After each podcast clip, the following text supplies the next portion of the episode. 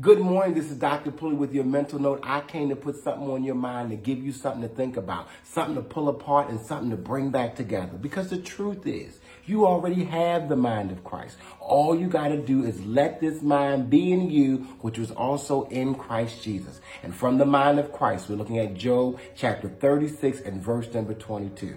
God is exalted in his own power.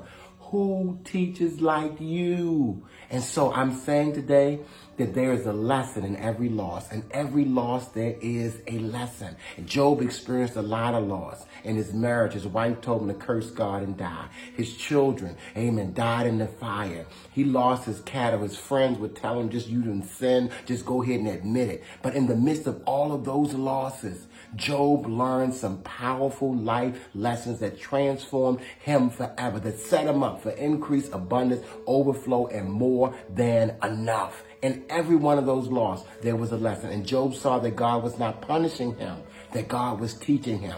Pulley point number one, let's break down this lesson.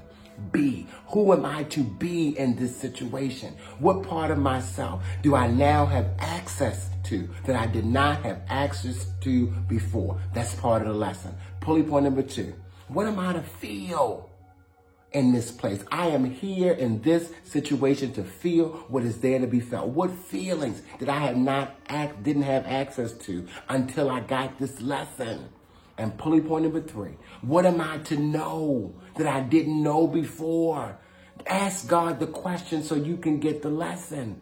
I am here to know what is there to be known. I am here to feel what is there to be felt. And I am here to be a better version of myself. I love you so much. Remember that I am one with God. I am one with all life. I am one with the one, because guess what? There's only one.